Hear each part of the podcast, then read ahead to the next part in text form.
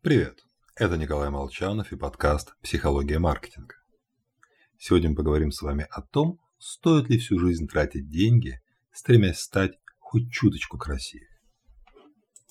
Все-таки 500 миллиардов долларов. Согласно данным McKinsey, объем мирового рынка ритейла бьюти-индустрии в 2019 году. Невдалеке от нас всегда найдется салон красоты. А еще парикмахерские, ноготочки, солярий, парфюм и все в таком духе. Вишенка – клиники пластической хирургии. А зачем все это существует? Понятно, что хочется стать красивее, но зачем? Откуда в нас заложена столь сильная тяга хорошо выглядеть? Хочется сказать что-нибудь на эволюционном, вроде привлечь партнера.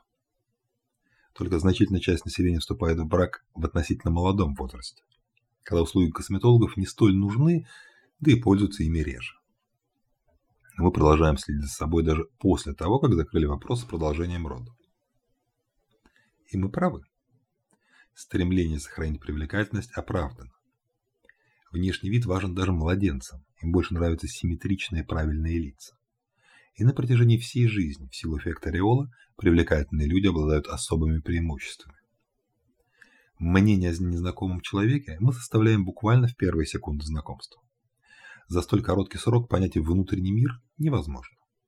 А вот оценить внешность, чистоту ногтей и обуви и сделать на основании этого вывод вполне.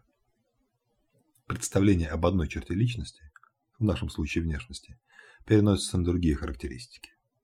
Новый сотрудник прекрасно выглядит, говорит уверенно, и руководство делает вывод о его высоких профессиональных качествах. Так что старайтесь быть красивее. Это полезно и удачи в этом нелегком деле.